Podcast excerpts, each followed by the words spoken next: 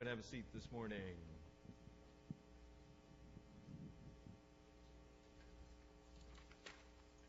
All right. Well, we are uh, beginning a new uh, new series today, and uh, it's called uh, Overcome. And uh, during the series, we're going series we're going to look at uh, not just words, but we're going to more importantly look at situations and attitudes and things that just kind of happen in our lives, and you know words that that capture those like uh, loneliness and adversity and all the other ones that are on the list there. So each week we're going to just look at not just one of those words, but one of those situations, one of those attitudes, and uh, see how, how can how can we rise to a new level in our life? How can we become people God wants us to be and, and live that overcome kind of life? So today uh, we start with the word uh, waiting, right? We start with that word waiting. Tough word, I mean, we don't like this thing waiting, right? I mean, uh, if if we're out shopping, you know, we go to the grocery store or you know wherever else, and and uh, you know we got our cart full of stuff, and and we go to the checkout line, and you know all the tellers are there. I mean, don't you have that experience where you get there and you pause for that instant, that little time, and you and you survey the situation, and what is it you're looking for when you go to check out? You're always looking for the shortest line. Isn't that correct? Sure, you're looking for the shortest line because you don't want to wait. Don't want to wait. And then what happens? You pick the shortest line, you get in the shortest line, and while you're in the shortest line, you are consistently surveying the other two lines on each side of you to see if somebody else in that line has a cart with fewer things in it than the person who's in front of you. Because it's possible that if you quickly jump to the other line, you might get done even faster. Isn't this true? Am I the only one that does that? Man, I'm scoping those lines going, okay, 12 items, they're oh, 28, not good, right? Sure, because we're always uncomfortable with this idea of waiting. And yet we know. We know because we live in a broken world, we know because of the way life is for us, there are going to be experiences in our life that come along and they cause us to wait.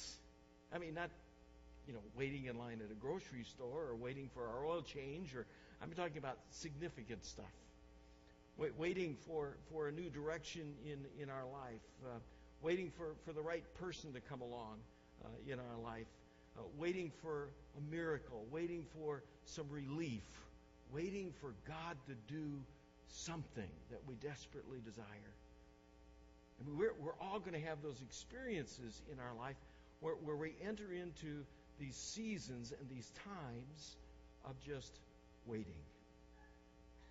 So the question for us becomes how do we approach, if, if we're going to live the life God wants us to live, how do we approach this experience of waiting? Here's where I want to start. The first place I, I want to start this morning is as you approach waiting, you need to get your mind in a whole different place and your heart in a whole different place about waiting. Because the reality for us Christ followers is waiting is what we do. I mean, if you think about it, if you get, get your head and heart in the right place, waiting is what we always do. I mean, as a Christ follower, as one who follows wherever Christ leads, what do we have to do? We have to wait on wherever He's going to lead, don't we? I mean, if, if we're really looking at our lives, our lives are consistently experiencing that opportunity of waiting waiting for God to give us direction, waiting for God to give us the insight that we need, waiting for God to work in our life to show us that place or that direction, that path that He wants us to go. If we look at Jesus, Jesus waited His whole life. I mean, that is, He always waited to discern what is it that God wants me to do next. He always waited. What, what is it that is in the, in the best interest of what God wants to accomplish in and through my life? So Lazarus is sick, and word comes to him and says, Oh man, your good friend Lazarus, he's sick and he's dying. And what does Jesus do? He waits. He waits. He takes in the information, but then he discerns what is it that God's purposes can accomplish in this experience? What is it the Father wants me to do here? And he waits. He waits and says, We're going to wait a while because all of this is for the glory of God. He understands that his life is about waiting. Why? Because it's about waiting, because his life is about doing whatever it is that brings honor and glory to God. And that's us. That's us too. Our lives, our lives where we wait. Why? Because life isn't about us. Life isn't about what our desire is. It's not about what we think is best. It's always about doing whatever it is that brings honor and glory, that accomplishes that purpose and that intention of God in our life. And if we're going to do that, then our lives are always at the disposal of whatever God wants. We are always going to be people who wait. And this is the best position for us. This is the best position we can possibly place ourselves in, waiting on whatever it is God is going to do in us and through us. Isaiah tells us this. Isaiah was a prophet. He's somebody who understood this position, what it meant to wait on the Lord, right? Here's what he says in Isaiah 40. But those who wait for the Lord, what do they have to do? Wait for the Lord. You see that? Right? They're in a position of waiting. Those who wait for the Lord, who expect, look for, and hope in Him, shall change and renew their strength and power. They shall lift their wings and mount up close to God as eagles, mount up to the sun. They shall run and not be weary. They shall walk and not faint or become tired. How awesome is it when you wait in the proper position for God? Well, Isaiah says that's the place to be. That, I mean, that's the place to be. That's what we do. That's the place to be because if you're in that position where you're always receiving what God is going to do in your life, then you're going to be in that position of being renewed in your strength, being renewed in your power. You're going to be lifted up. You're going to be able to run and not get weary. You're going to be able to walk and not get faint. You're going to be able to move forward and not grow tired. Waiting. Waiting is what we do. Waiting is the position that we need to always place ourselves in. We get in trouble when we put ourselves outside of that position of waiting on what God wants to accomplish in our life. We get in trouble. Things get messed up when we're the ones who decide, when we're the ones who take things into our own hands. Waiting is the proper position. If you think about some of, some of the, the big people in the scripture who did just awesome, incredible things for God, right? They were people who waited. Think about Noah. God comes to Noah and says, It's going to rain. You know how long Noah had to wait before the first drop of rain? 120 years. That's waiting, don't you think? 120 years. But he waited faithfully. He kept doing what God wanted him to, following God's direction. But he was in that position of waiting. Moses delivered the people of Israel from Egypt, from the power of Pharaoh. He waited for 40 years out in the wilderness watching sheep before God said, Okay, time to go back to Egypt. Think about the people that waited.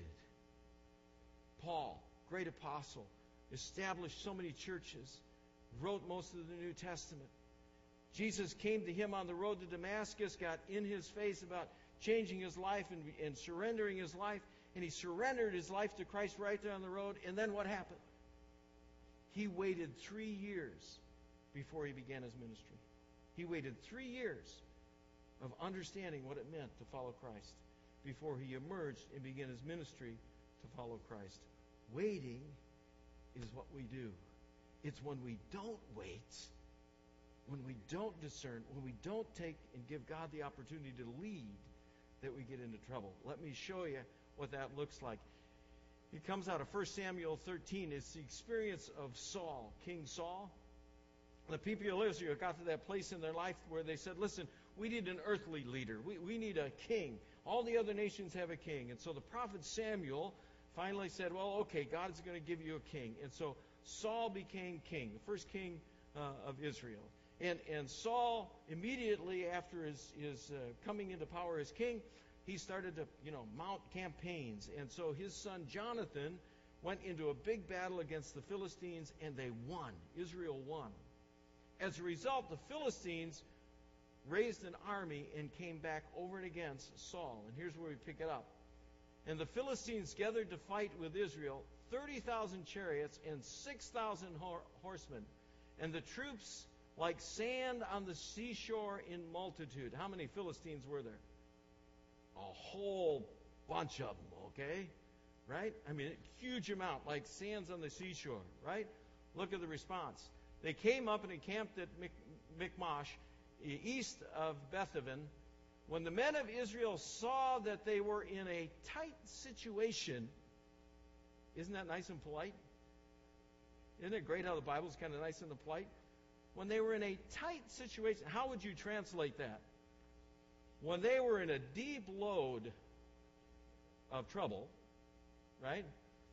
When the men of Israel saw that they were in a tight situation, for their troops were hard pressed, they hid in caves, holes, rocks, tombs, and pits or cisterns. Some Hebrews had gone over to over the Jordan to the land of Gad and Gilead. As for Saul, he was still in Gilgal, and all the people following him trembled. What kind of situation are they in? Tough. Tough season of waiting. Tough season of waiting. And that's what Saul is instructed to do. Samuel has told him, now listen, before you go into battle, you got to wait. You got to wait on the Lord. You got to wait for the right time for the Lord. You got to wait till I come and we offer sacrifice and we worship. You got to wait until we're right with the Lord here before you go into the battle because God is going to give you the victory. And if God is going to lead you and God's going to give you the victory, you got to wait for a while. You got to wait, make sure everything is in place. So Saul is there and he's waiting. Saul waited seven days, according to the set time Samuel had appointed. But Samuel had not come to Gilgal, and the people were scattering from Saul. So Saul said, Bring me the burnt offering and the peace offerings. And he offered the burnt offerings, which he was forbidden to do. And just as he finished offering the burnt offerings, behold, Samuel came. Saul went out to meet him and greet him. What did Saul just do? Saul took things into his own hands. He moved out of the position of waiting, didn't he? He moved out of the position of being obedient and faithful and saying, listen, God is in charge of my life. God is a direction and purpose for my life. God knows what's best for my life. Instead of staying in the position of waiting, Saul says, Boy, things are getting bad.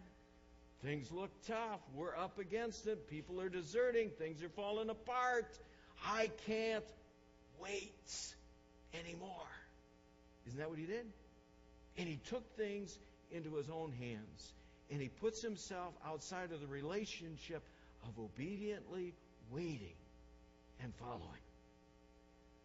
What's the result? He becomes disobedient. Because in chapter 12, when Saul is made king, Samuel tells the people their position of what they need to do in relationship to having a king now. He says, If you will revere and fear the Lord and serve him and hearken to his voice and not rebel against his commandment, and if both you and your king will follow the Lord your God, it will be good. What's good? When's it good? It's good when they're waiting and following in whatever God wants. When they're obediently waiting and following in whatever God wants. Then it's good. What did Saul do? Saul stepped out of being obedient and the position of waiting, didn't he? and he took things into his own, own hands because it, it just seemed like everything was falling apart. Things looked bad. And so he just stepped into it and took it into his own hands and put himself outside the position of waiting. Do you see that? Samuel comes. Samuel said, What have you done? What were you thinking? Saul said, Well, because I saw the people were scattering from me, and, and it didn't come within the days that you had pointed, and the Philistines were assembled, and I, I thought the Philistines were going to come down on me, and I made supplication to the Lord, and I forced myself to offer the burnt offering. What is Saul saying? Listen, you got to understand the situation. You got to realize the pressure I was under. You, you got to understand how difficult this is for me. Things looked horrible, terrible, and I just had to do something. Are we so good at that? Are we so good at just kind of taking it into our own hands and moving out of that position of waiting and just saying, well, we, we just got to act, we just got to do. And then justifying when we do it. This is what Saul is doing. Saul has stepped out of obedience and that position of waiting, and instead he's saying, oh, well, this is why I had to. I mean, I just had to. Samuel Samuel is the one who helps Saul to understand what he has done. What he has done now has consequences for his kingship. Samuel said to Saul, You have done foolishly. You have not kept the commandments of the Lord your God which he commanded you. For the Lord would have established your kingdom over Israel forever. What was God going to do? If Saul stayed in a position of waiting on the Lord in obedience, his kingdom would have been forever. But when he moved outside of that position, when he stopped waiting on the Lord, now your kingdom shall not continue. The Lord has sought out David, a man after his own heart. Who is God going to seek out? Somebody who's willing to wait, who, who, who's after God's own heart, who wants what God wants, who desires what God desires, who lives for the purpose of saying, God, I am totally yours, and whatever you want of my life, that's what I want. And if I have to wait, I'll wait.